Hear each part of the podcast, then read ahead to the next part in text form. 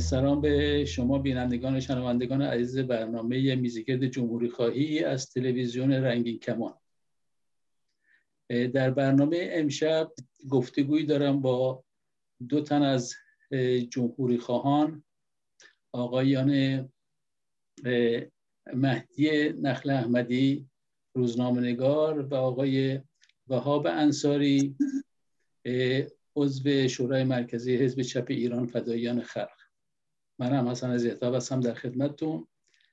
برنامه امشب رو موضوعش رو گذاشتیم در مورد این اتفاق ناگواری که در بلوچستان در سراوان پیش اومده. تعدادی از هموطنان ما کشته و زخمی شدن. پس از اون اعتراضاتی توسط مردم صورت گرفت در شهر سراوان و بخش شهرهای دیگه بلوچستان. و خب اتفاقاتی که همچنان هم اخباری که میاد کم و بیش ادامه داره. بکریم حد در این مورد صحبت بکنی و در درجه اول تسلیت میگم و همدردی می‌کنیم به خانواده های داغدار و خانواده هایی که عزیزانشون از دست دادن و زخمی شدن صدمه دیدن سوال اولم از دوست عزیزمون آقای نخل احمدی هست. آقای نقل احمدی با توجه به اخبار و احادیثی که گفته میشه الان خبرهای خیلی مختلفی میاد. خب متاسفانه ما یک خبرگزاری خبرنگارهای مستقل در منطقه نیستن که بتونیم خبرهای مستقل داشته باشیم. یا خبرها میاد از طرف در حقیقت رسانه هایی که با دست چندم رسیده یا اینکه رسانه های داخلی که بسیار اخبارشون با هم متفاوته. تعداد کشته ها رو حدود ده نفر و حتی بیشتر از اون و خبرگزاری های داخلی استاندار بلوچستان میگه سه نفر که دو نفرش در اون طرف در پاکستان بود یک نفر در ایران. معاون استاندار میگه دو نفر. و مجموعه اخباری که این هست و اساسا خود حادثه چجور واقع شده؟ شما بفرمایید آخرین اطلاعاتی که هست و آخرین شنیده ها و دیدات بفرمایید سلام از جناب زهتاب و همچنین خدمت جناب انصاری و بینندگان این برنامه. خدمت شما ارز کنم که خب بحث داستان سیستان و بلوچستان بسیار قدمت زیادی داره در, در راجع به شرایط محرومیت و خب حال مشکلاتی که به این سبب در این استان در طول سالهای گذشته پیش آمده. اگر به صورت سنتی اگر بخوایم نگاه بکنیم در سیستان و بلوچستان همواره یک سری شغل ها بوده که به تناسب فضای جغرافیایی این استان معمولا مردم این استان به این شغل ها اشتغال داشتن. سیادی بوده کشاورزی بوده صنایع دستی بوده. اما خب در طول سالهای گذشته به دلیل به حال نوع روابط خاصی که جمهوری اسلامی با برخی کشورها داشته و همچنین ناکارآمدی که نظام وجود داشته.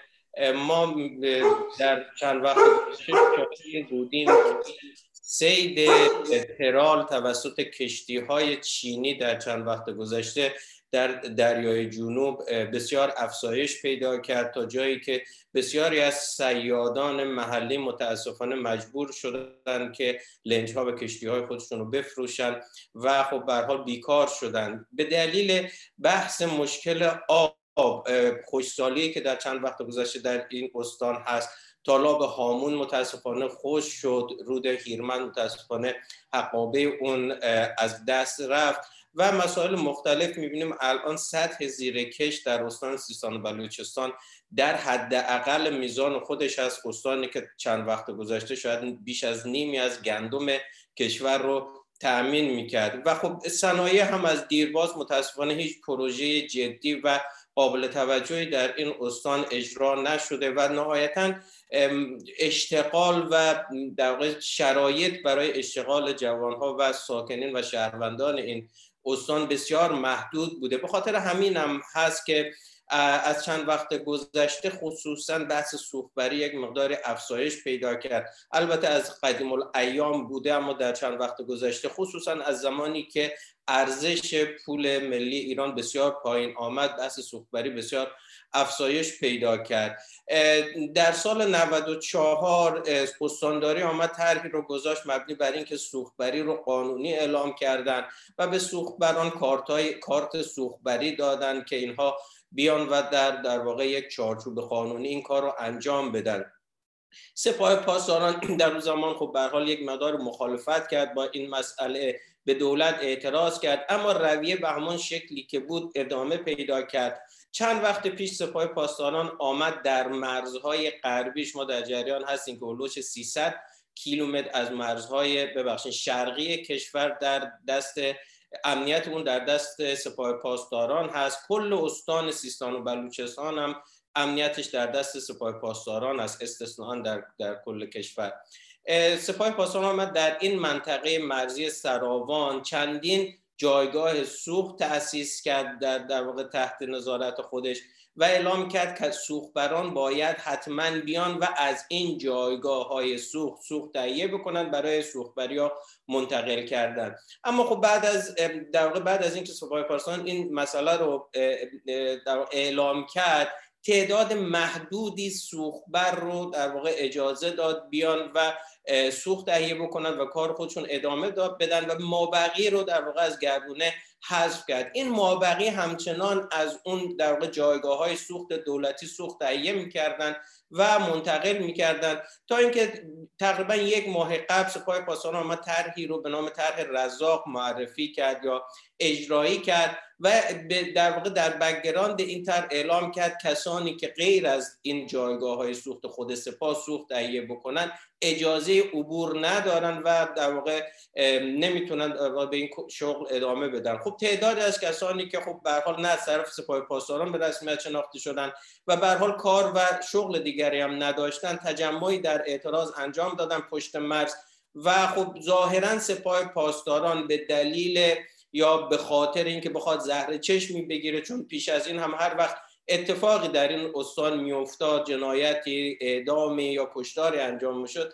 بسیار انکاس کمی داشت در رسانه ها این بار هم اینا دست به سلاح شدن تعدادی رو کشتن. به این در واقع تصور که خب حال بقیه حساب کار خودشون رو بکنن و از در واقع دست از سوختبری بکشن اما ما دیدیم خب به حال در واقع در اعتراض به این مسئله در خیلی از شهرها اعتراضات ادامه پیدا کرد و البته همچنان هم وجود داره و نتیجه اون چیزی شد که امروز خبر منتشر شد مبنی بر اینکه جیش به دو در واقع به دو ماشین سپاه پاسداران حمله کرده و متاسفانه خب نتایج سیاست های مخاسم جویانه یا به حال چنین سیاست های معمولا افزایش خشونت در کشور خواهد بود. بله خیلی ممنون. آقای انصاری آقای نقل احمدی فرمودن که خب در اینجا درگیری که پیش اومدی تعداد کشته و زخمی شدن. البته من خبرهایی که هستم که از کم خدمتون اینکه این تجمع در این طرف در مرز ایران بوده به رفتن به پاکستان یا از اون طرف برای برگشتن از اونجا بوده که می‌خواستن سوخبران بیان. یا یه سری در حقیقت احادیث صحبت های مختلف میشه به اضافه اینکه میگن تعدادی از کشته در مرز در پاکستان بوده اتفاق افتاده. خبرهای دیگه هستش که من خب دنبال می‌کردم. که خب تیراندازی که کردن سپاه پاسداران تیراندازی که کرده که تعدادی از اینا داشتن می‌رفتن به طرف پاکستان. خب هاشون یا تعدادی از اینا به اون طرف مرز رفتن و متاسفانه در اونجا یا کشته شدن یا اینکه زخمی هستن که تعدادی هم در بیمارستان پاکستان بستری ظاهر با توجه به این بیشتر در روزنامه های داخلی هم من دنبال می‌کردم می‌گفتن یکی از علل این مسئله این هستش که یک اختلافیه که بین خود دولت و سپاه پاسداران هم وجود داره. یعنی اینکه دولت اومده هم که شما فرمودین طرح رزاق رو سهمیه بندی نفتی که هستش به مردم گفته می‌تونن تهیه کنن برن ولی سپاه پاسداران می‌خواسته این رو کنترل و تحت نظارت خودش در بیاره و به اون کسانی که حامی خودش هستن یا در هر حال کسانی که مورد قبول خودش هستن بدن و اون پمپ بنزینا رو گذاشته. اینها تا چه اندازه واقعا تاثیر داشته در این امر؟ فقط این بوده چون از طرف دیگه هم ادعا میشه که خب کسان قاچاقچی هایی هستن قاچاقچی های بزرگی که این سهمیایی که مردم داده شده خریده می‌خرن از اینا و با کامیون های بزرگ اینا رو می‌برن اون طرف و در حقیقت ادعا کرده خود سپاه یا یکی از نمایندگان دولت سپاه که ما می‌خواستیم دست این قاچاقچی ها رو قطع بکنیم. یعنی صحبت های استدلال که میارن آیا اصاری شما بفرمایید که تا چه اندازه کدوم یکی از این مسائلی که دنبال کردیم به نظر شما بیشتر به واقعیت نزدیک؟ با سلام حضور آقای حسن زهتاب آقای نخل احمدی و بینندگان عزیز. والا به نظر من اینهایی که در این چند روز اخیر اتفاق افتاد یه مدار باید برگردیم به عقبتر. یعنی در تمامی این سالهایی که جمهوری اسلامی حاکم بوده چه قبلش نگاه نسبت به این مناطق مثل بلوچستان کردستان یک نگاه امنیتی هست. و واقعا هم آگاهانه بخشن به این مناطق رو نه سرمایه گذاری کردن نه صنایع تولیدی بردن. یه به صنایع اگه پتروشیمی هم بردن بیشتر شاغلین غیر بومی هستن یعنی از جاهای دیگه بردن اونجا. و به واقعا بیکاری به خاطر خوشسالی هم که تو این سالهای متمادی بوده بیکاری بیداد می‌کنه. و جمهوری اسلامی به جای اینکه بیاد تو این عرصه ها سرمایه گذاری بکنه کار ایجاد بکنه شغل ایجاد بکنه می‌خواد با طرحهایی که به ایجاد بکنه مثل طرح رزاق. و قبلا هم از سال 89 فکر کنم کلا اون مناطق امنیت مناطق سیستان بلوچستان رو دادن به سپاه. و سپاه قدس در حقیقت. به خاطر مجموعه مسائل امنیتی و اینا که ظاهرا اونجا بوده و اینا. از همون موقع این موضوع به سوختبری یکی از موضوعات در حقیقت مردمی بوده که تلاش می‌کردن برای امرار معاش با حداقل هایی مثل کولبرانی که تو کردستان هست و یکی از واقعا موزلات اون جامعه هست. در نتیجه سپاه بیاد به این موزلات پاسخ بده اول اومدن یه طرحی رو آوردن تو شعاع 20 کیلومتری چیز اونا اجازه داشته باشن سوخت بری بکنن. در صورتی که می‌دونیم واقعا بخش عظیمی از مردم زحمتکش بلوچستان فقط موضوعشون 20 کیلومتر نیست. تو خود این طرفشم این طرف شعاع قبل از 20 کیلومتر هم بیکاری و مثلا این معضلات اجتماعی بیداد می‌کنن در نتیجه اومدن تو این تر رزاقی که اخیرا آوردن اومدن یه سری پمپ بنزین های خود سپاه اونجا درست کرد گفت از من بخرید ببرید اونجا اون طرف بفروش. در صورتی که با توجه سیستم واقعا رانکاری و فاسدی که تو جمهوری اسلامی هست همین هم همین تر هم به اسلام تعلق نگرفت به همه مردم اونهایی که واقعا تو این عرصه می‌خواستن به کاری بکنن. از طریق رانت از طریق آشنایی دوستی این کارت های سوختی که می‌دادن به قشر خاصی در حقیقت توضیح می‌شد. و آخرین موردی هم که منجر به این شد اون گذرگاه رو بستن و مردم هم اونجا تجمع کرده بودن. مردمی هم که واقعا اینجوری هم نبود که با تانکرهای خیلی بزرگی این کار رو بکنن. بیشتر وانت رو چند تا گالون میذاشتن یا با موتور میبردن واقعا برای حد درآمد حداقل. این راه رو این بستن.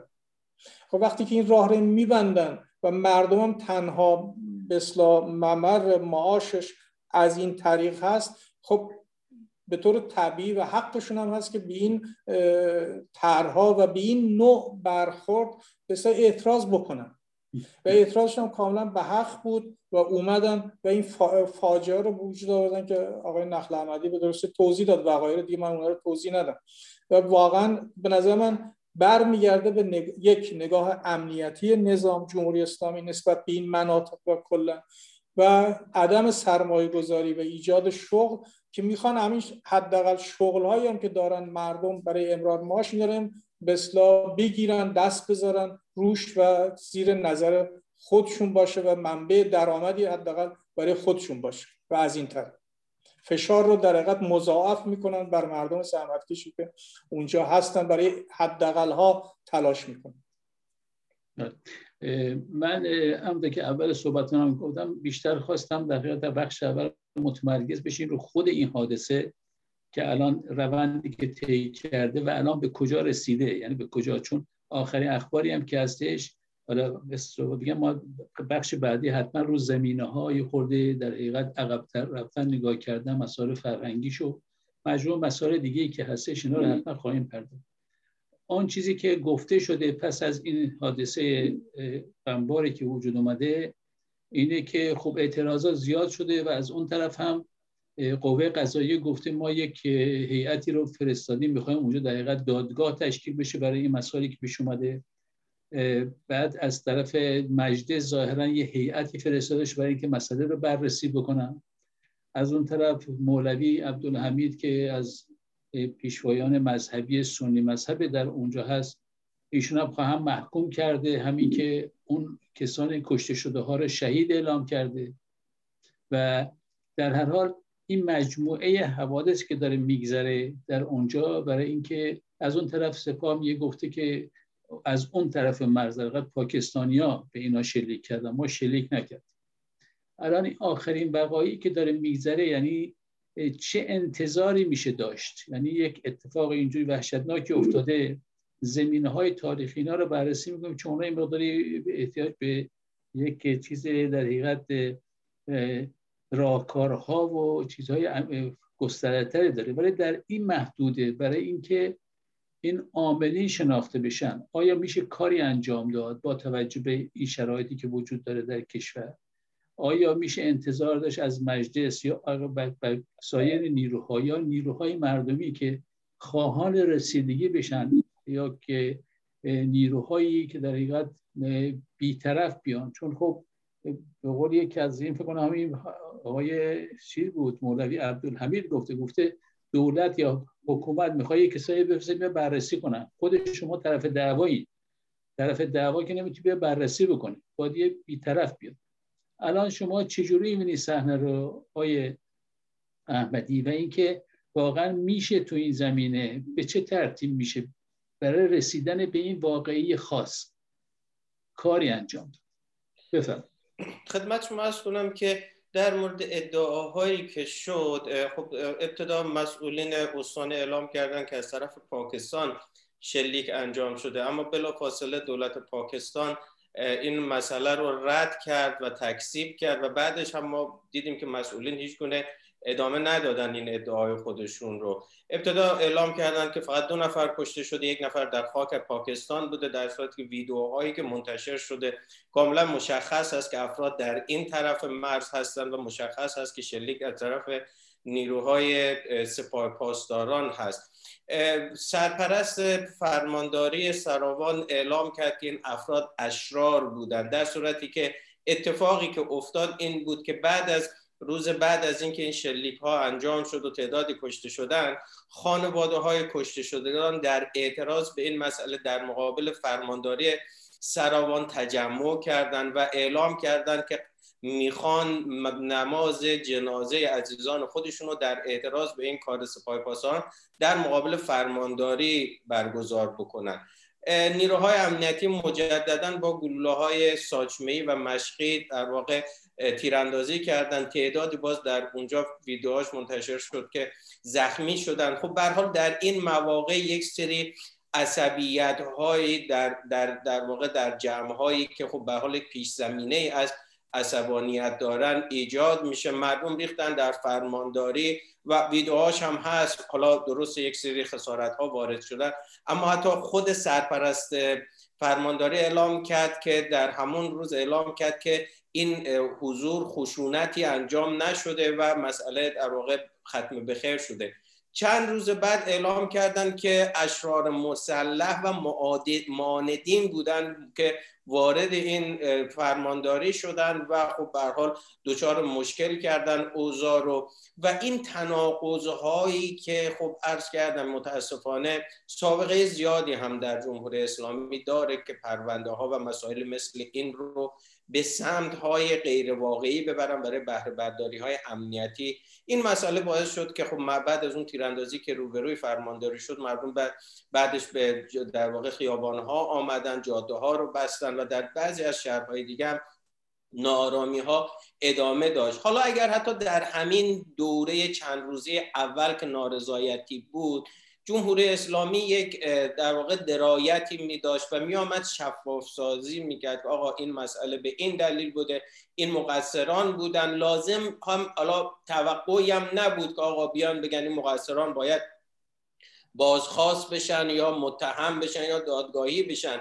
ولی واقعیت رو با مردم در جریان میگذاشتن میپذیرفتن که اشکال از سمت اینها هست و به دنبال حل و فصل کردن و در واقع ایجاد یک در رفتن به سمت یک در واقع فروکش کردن یا عصبانیت در برعکس دقیقا اظهار نظرهایی که انجام شد ما می‌بینیم بیشتر بر این خشم عمومی افسوده شد. اینکه گفتن اینها اشرار و معاندین بودن اینکه گفتن اینهایی که کشته شدن در لب مرز اینها قاچاقچی اشرار و در واقع جیش العدل بودن و مسائلی از این قبیل باعث شد که خب حرکت های تند بعد از اونم انجام بشه. مثلا یکی از پایگاه های سپاه رو مردم تسخیر بکنن به یک در واقع پایگاه انتظامی هجوم بیارن یک ماشین رو آتش بزنن و این در واقع یک مسئله در واقع تقابلی هست.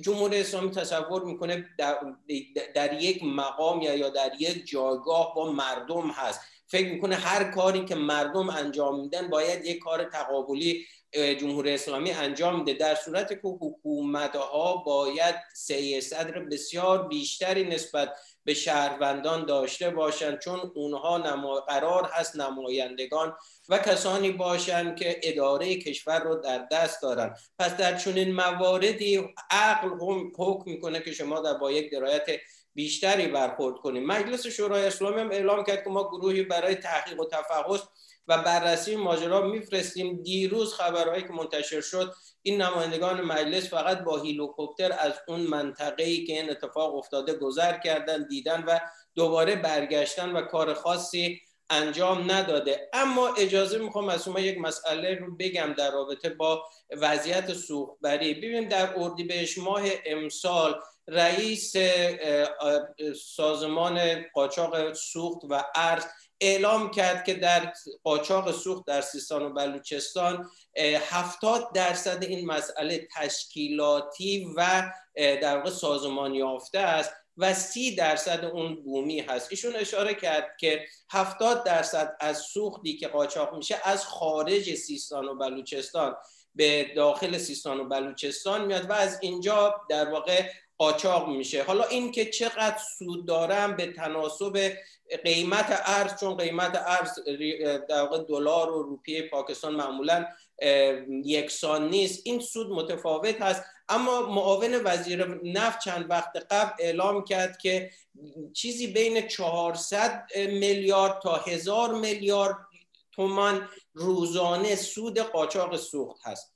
حالا ما اگر منطقا نگاه کنیم اگر این مسئله از طرف شهروندان بلوچ باشه و روزانه اینقدر پول وارد این استان بشه قطعا وضعیت مردم به این شکل نیست. رئیس سازمان قاچاق ارز و در واقع قاچاق ارز گفت که بخشی از این مسئله حتی امکان داره دولتی ها هم در اون دست داشته باشند ببینین این این این مسئله هم که اعلام می‌کنن که مثلا سپاه پاسداران در جریان نبوده یا چیز نبوده. آقای مولوی عبدالحمید چند روز قبل در خطبه نماز جمعه خودش گفت که صراحتا اعلام کرد که دولتی ها به ما پیام دادن.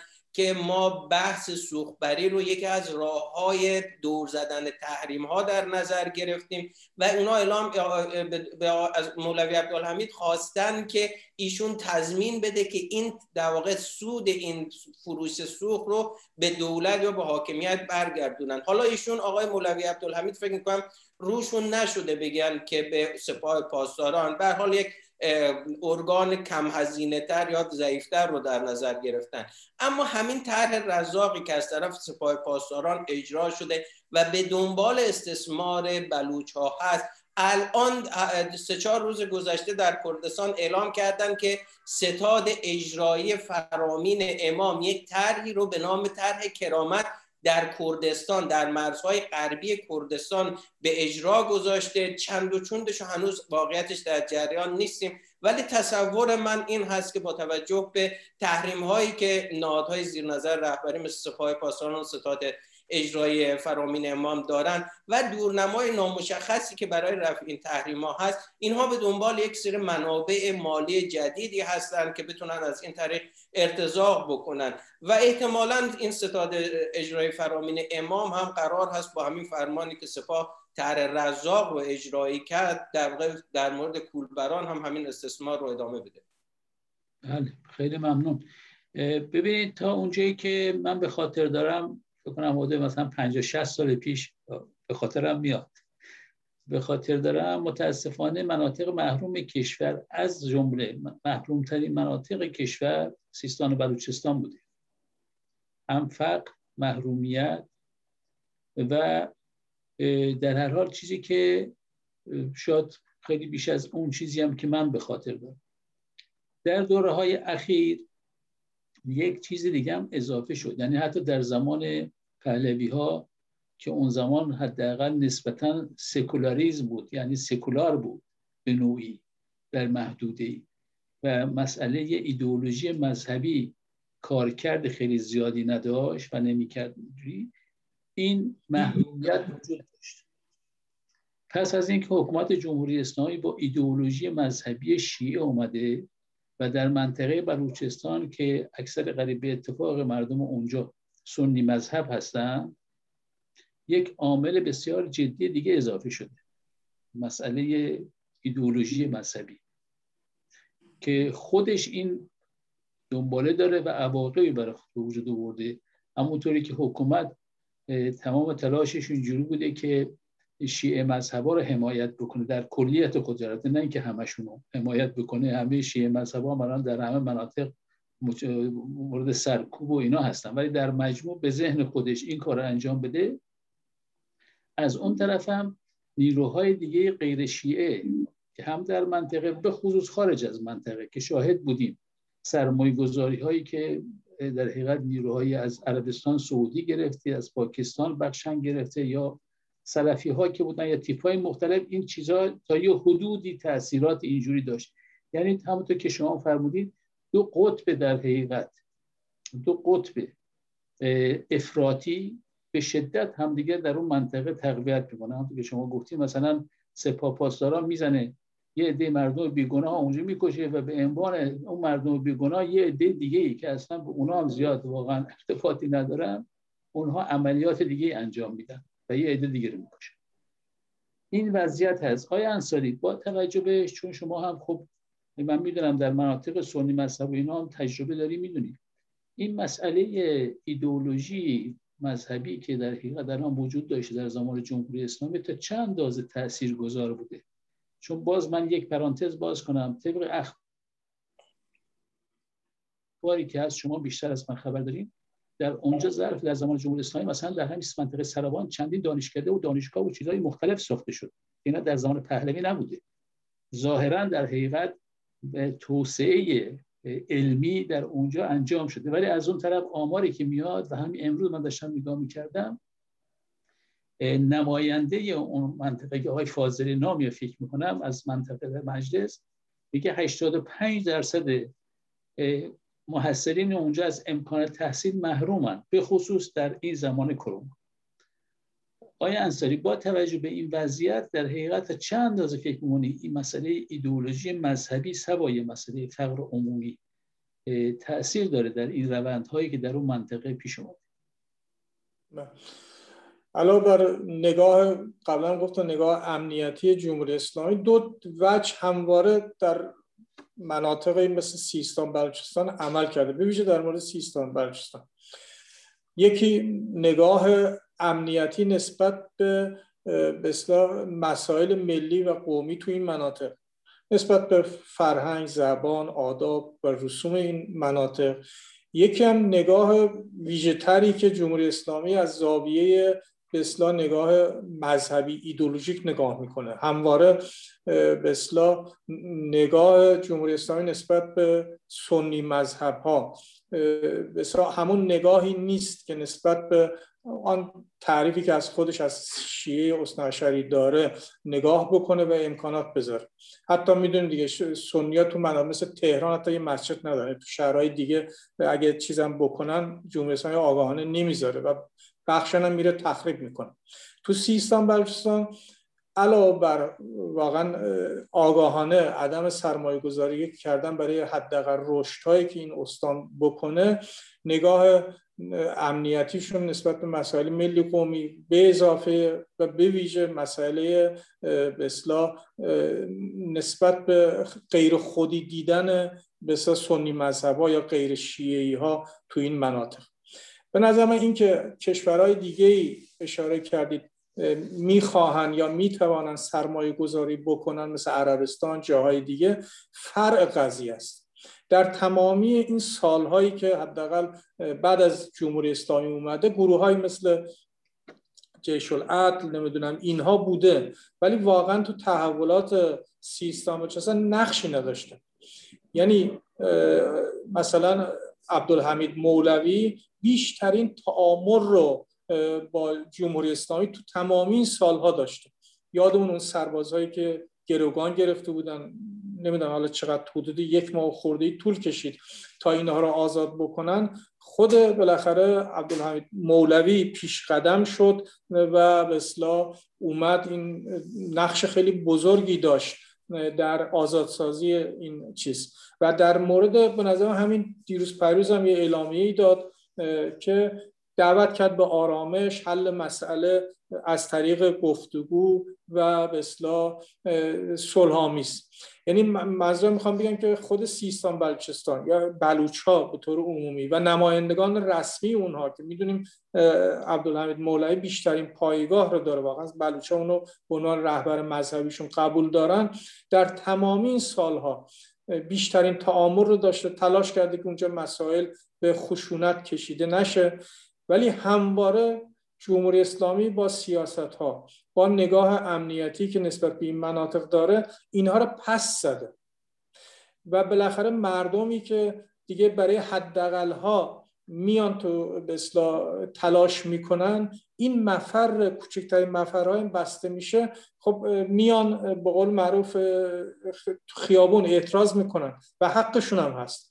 و در همین زاویه به نظر من اگه موضوع واقعا تحریم ها دور زدن تحریم ها فلا اینا باشه باید جمهوری اسلامی بیشتر امکانات بده به اینها برای سوخت بری یا بردن سوخت به پاکستان افغانستان برای فروشش و برگردوندن ارز.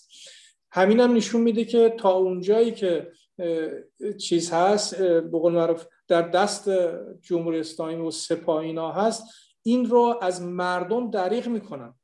خب اشاره هم کرد آقای نخل احمدی. مثلا 400 میلیارد اگه واقعا همون سرمایه به دست مردم می آمدن تو مناطق خرج می‌شدن که الان دیگه بلوچستان این وضعیت نداشت. خودتون هم اشاره کردید بولا حتی بخش بزرگی از چیزها شناسنامه ندارن امکانات الان تو ویژه تو دوره کرونا امکانات تحصیل آنلاین رو ندارن اصلا داشتن حداقل ها برای تحصیل مدرسه اینا رو ندارن. محروم هستن. یعنی گزارشات اینها رو می‌بینیم دیگه می‌خونیم. و واقعا در حالا در با حداقل ها بی آبی و هزاران مشکلات و معضلات اجتماعی اقتصادی دارن. همه اینها مسئول اصلیش حکومت است. و به نظر من امروز نمی‌توان به هیچ وجه با هیچ فاکتی نشون داد که مثلا یه حداقل به نظر من 5 درصد از این نارامی ها از این اعتراضات سرنخاش به خارج برمیگرده این اعتراضات به حق شد برای احقاق حقوقشون. در اعتراض به این ظلمی که میشه می‌تونه گروه های مثل جیش العدل فلاینا از این موضوع سو استفاده بکنه. دو تا سه تا عملیات نظامی یا ترور اینا رو انجام بدن. ولی این هیچ ربطی به مردم زحمتکش واقعا بلوچستان نداره. و یه نکته هم بگم من تو این مدتی که دنبال می‌کردم مطبوعات سراسری رو یا رسانه های سراسری رو متاسفانه عمدتا سکوت هست. یعنی عوض اینکه بیان این پدیده رو به جامعه بشناسونن بگن و خودشون صاحب این قضیه بشن که عوض اینکه نگرانی از خارج از بسا چیز باشن سکوت یا حداقل در حداقل هایی مثلا یه تیتری زدن یه خبره اونم به طور عمومی. اینکه ریشه این معضلات چی است از کجا میاد چرا اینجوری شده نقش سپاه چیه نقش دولت چیه اصلا وظیفه دولت چیه در به سامان رسوندن این معضلات اجتماعی اینا سکوت است و این مجموعه این وضعیت هست که به اینجا رسونده. و به نظر من آنجایی که به خود بلوچا و به نمایندگان حداقل مذهبی سیاسیشون و در رسشون عبدالحمید مولوی برمیگرده. اینا تر تمامی این سالا ببینید تو این واقع بیشترین تعامل رو با دولت انجام دادن ولی همیشه متاسفانه پاسخ منفی گرفت. خیلی ممنون. بله. آیه احمدی با توجه به این ترکیب جمعیتی در بلوچستان و شما هم پیشتر اشاره کردین که در هر حال هیچ سرمایه گذاری جدی نشده و از اون طرف نه تنها نشده بلکه حتی اون بخشی که مربوط ماهیگیری در مناطق بود. با آمدن چینی ها و اجازه به اونها در حقیقت امکان معاش اینا و معیشت اینا هم از بین رفته. اون طرح چابهار بندر آزاد چابهار که داشت انجام می‌شد و خیلی بهش امید بسته بودن. به چه مرحله رسته چون تا اونجا که من دنبال می‌کنم حتی اون را هم هر کدوم از این مراحل رو که آوردن ایجاد شغل و ایجاد کار هم کردن در منطقه از جمله مالو چابهار از کارگران و چیزای بومی استفاده نمیشه بسیار کم. بلکه در حقیقت نیروی از خارج از اونجا خارج از مناطق بومی به اونجا آورده میشه که همون به خاطر ارتباطایی که وجود داره. حتی در سالهای اخیر که خیلی بیشتر شده همونطور که گفتم عامل مذهبم بهش اضافه شده عامل شیعه ولی در دوره پهلوی هم همینجوری بود که مقامات این مناطق معمولا مقامات غیر محلی بودن. یعنی از استاندار و فرماندار اینا در کردستان هم همینجوری بود. در مناطق دیگه هم بخشن همینجوری بوده حالا این وضعیت در حقیقت که خیلی امید بود که این چابهار می‌تونه یک چنین امکان ایجاد بکنه و دانشگاه هایی که زده شده در منطقه می‌تونه در حقیقت بالا بردن در سطح سواد رو و سطح در حقیقت هم دانش علمی رو همین که صنعتی رو بالای بره. و چند چه تاثیراتی اینا گذاشته؟ چون هیچ آثار دیده نمیشه. طبق آماری که داده میشه سهم تولید ناخالص ملی در سیستان بلوچستان مثلا بین صفر ممیز نه تا مثلا یک ممیز مثلا نول صفر. مثلا حدود اینقدر. یعنی هیچ در توی طول این سالها. چه هست واقعا در اون زمینه ترکیب جمعیتی بافت جمعیتی و چه تحولاتی در این سالهای اخیر به نظر شما می‌رسن پیش اومده؟ خدمت شما ارز کنم که من فقط یک جمله کوچیک عرض بکنم که متاسفانه دادستانی انتظامی سیستان بلوچستان اعلام کرده پرونده برای معاندینی که در واقع به در فرمانداری حضور پیدا کردن تشکیل شده. و با طبق معمول ما می‌بینیم مثل روال همیشگی در جمهوری اسلامی جای متهم و شاکی عوض شده. مردم معترض هستن میان در خیابان ها بعد همین مردم خودشون محکوم میشن. در اعتراضات 96 و 98 هم دقیقا همین بود. به روایت 800 نفر به روایت 1500 نفر رو کشتن و بعد همون معترضین رو گرفتن دادگاری کردن و گفتن اینها اشرار هستن و با خارج کشور در تماس هستن. صحبت از این کنن که مردم سیستان و بلوچستان اینها اشرار هستن اینا معاندین هستن. دوست از این درستی اشاره کردن که خب به به دلیل محرومیت و تبعیضایی که در طول سالهای گذشته بوده گروه های تشکیل شدن گروه هایی که در واقع روش مسلحانه در پیش گرفتن در در سیستان بلوچستان هستن در کردستان هستن در خوزستان هستن در جاهای مختلف هستن. اما اینها یک عدد بسیار بسیار کمی هستند در مجموع این جمعیت کشور. شما اگر در واقع اگر بخوایم روی کرد سیستان و بلوچستان و کردستان و مناطق مثل رو نگاه بکنیم حداقل تا سال 92 در انتخاباتی که برگزار شده این استانها بیشترین آمار مشارکت در انتخابات رو داشتن. اگر یک مردم یک منطقه یک استانی در واقع دنبال تجزیه طلبی یا براندازی به اون معنایی که اینها تفسیر می‌کنن باشن طبیعتا هیچ وقت نمیان در یک پروسه مسالمت آمیز مدنی مثل انتخابات شرکت بکنن و امید خودشون رو ببندن به اینکه مشکلات اونها از طریق یک در واقع راهکار مدنی مثل انتخابات قرار هست حل و فصل بشه.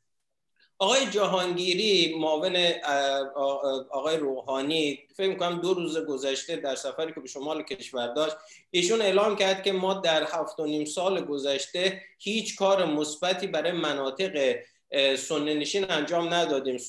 ایسنا این در واقع این گفتگو رو منتشر کرده یا در واقع این گزارش رو منتشر کرده. و احتمالا آقای جهانگیری یک مقداری در واقع محتاط صحبت کرده. من میگم که در طول 40 سال 42 سال گذشته متاسفانه هیچ کار مثبتی برای این مناطق انجام نشده. ما الان در سیستان و بلوچستان در برخی از مناطق نزدیک به 80 درصد از مردم زیر خط فقر هستند. خانم ملاوردی که قبلا مشاور آقای روحانی بودن اعلام می‌کرد در سیستان و بلوچستان اون استانهای روستاهای رفتیم. در این روستاها هیچ مردی نبوده. همه مردهای روستا رو اعدام کرده بودن و فقط زنان و بچه ها در این روستاها در واقع حضور داشتن. به لحاظ سرانه آموزشی الان کمترین در واقع سرانه آموزشی و بهداشتی در سیستان و بلوچستان هست. تنها استانی هست که هنوز سل در اون وجود داره. سالیانه بین 800 تا 900 نفر سل می‌گیرن در استان سیستان و بلوچستان در حال حاضر. بلاز وضعیت آب خب حال ما دیدیم دیگه در بخش قابل توجهی از مردم این استان مجبور هستن از طالاب ها یا از جاهای مثل این آب خودشون رو تهیه بکنن. شرایط کلی رو وقتی که ما در نظر می‌گیریم خب در حال به این نتیجه می‌رسیم که یک نگاه آمدانه برای عقب نگه داشتن این مناطق وجود داشته.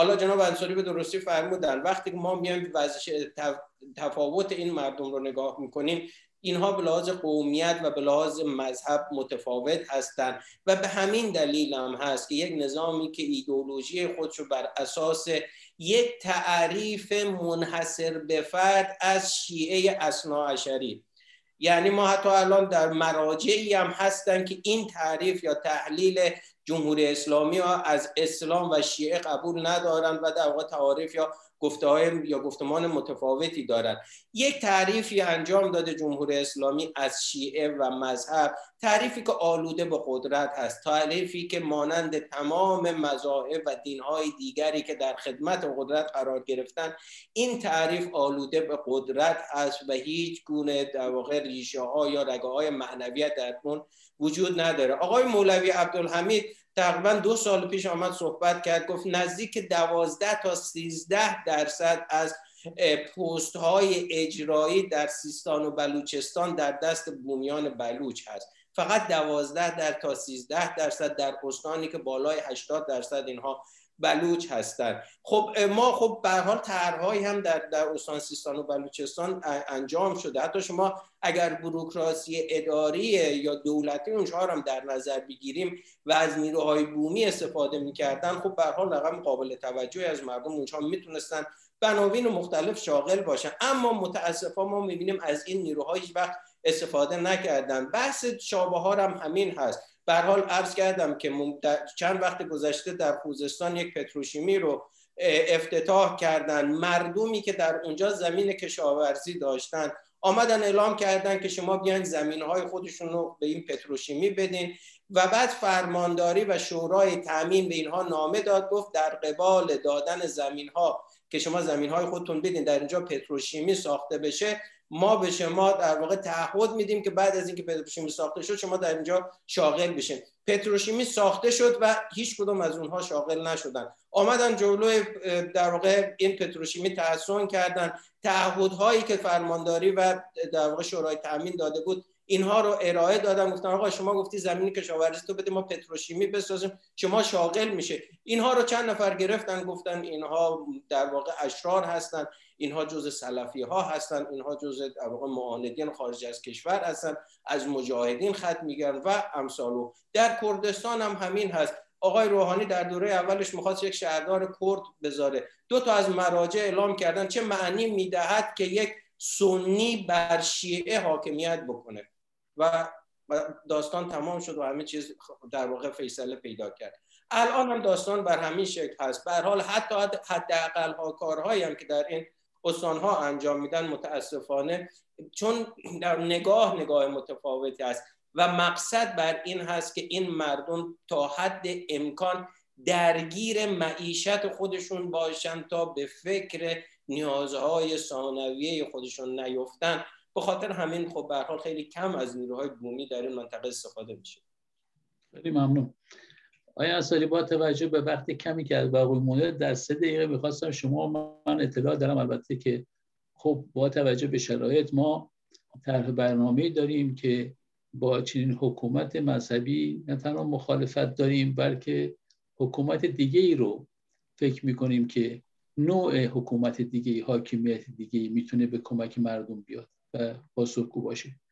در حزب چپ ایران می‌خواستم شما بفرمایید که چه راه حلی ارائه میدین برای اینکه این حکومت در حقیقت مذهبی ایدئولوژیک چنین ستمی به مردم نکن بله. در درجه اول باید قبل از هر چیز به همه مردم ایران به عنوان شهروندان مردم ایران نگاه بشه. برابر حقوق در تمامی عرصه ها جدا از اینکه مذهبشون دینشون نگاهشون و ملیتشون چی هست نگاه بشه. و اگه از این زاویه نگاه بشه می‌توانن یک کشور دموکراتیک و قطعا با توجه به این موزلاتی که هست به این مناطق عقب نگه داشته شده تو تمام این سالها باید برای اینکه به یه رشد موزونی برسن و بتوانن به نسبت به جاهای دیگه به رشد موزنی داشته باشن تو ایران باید امتیازات ویژه‌ای داد. باید بر اساس یک سیستم عدم تمرکز که بشود بیشترین تقسیمات به قول قدرت رو پخش کرد تو مناطق دیگه ایران. ایران از این طریق به این مناطق کمک کرد که رشد بکنن و چیز نیست. یعنی با این نگاه هایی که تا به امروز بوده چه در دوره گذشته که فقط مذهبی نبود نگاه ملی قومی بود یعنی غیر به قول فارس زبانان به عنوان غیر خودی نگاه می‌شد. و از همین زاویه هم همیشه چون نگاهشون نگاه امنیتی بوده بون مناطق آگاهانه سرمایه گذاری نکردن.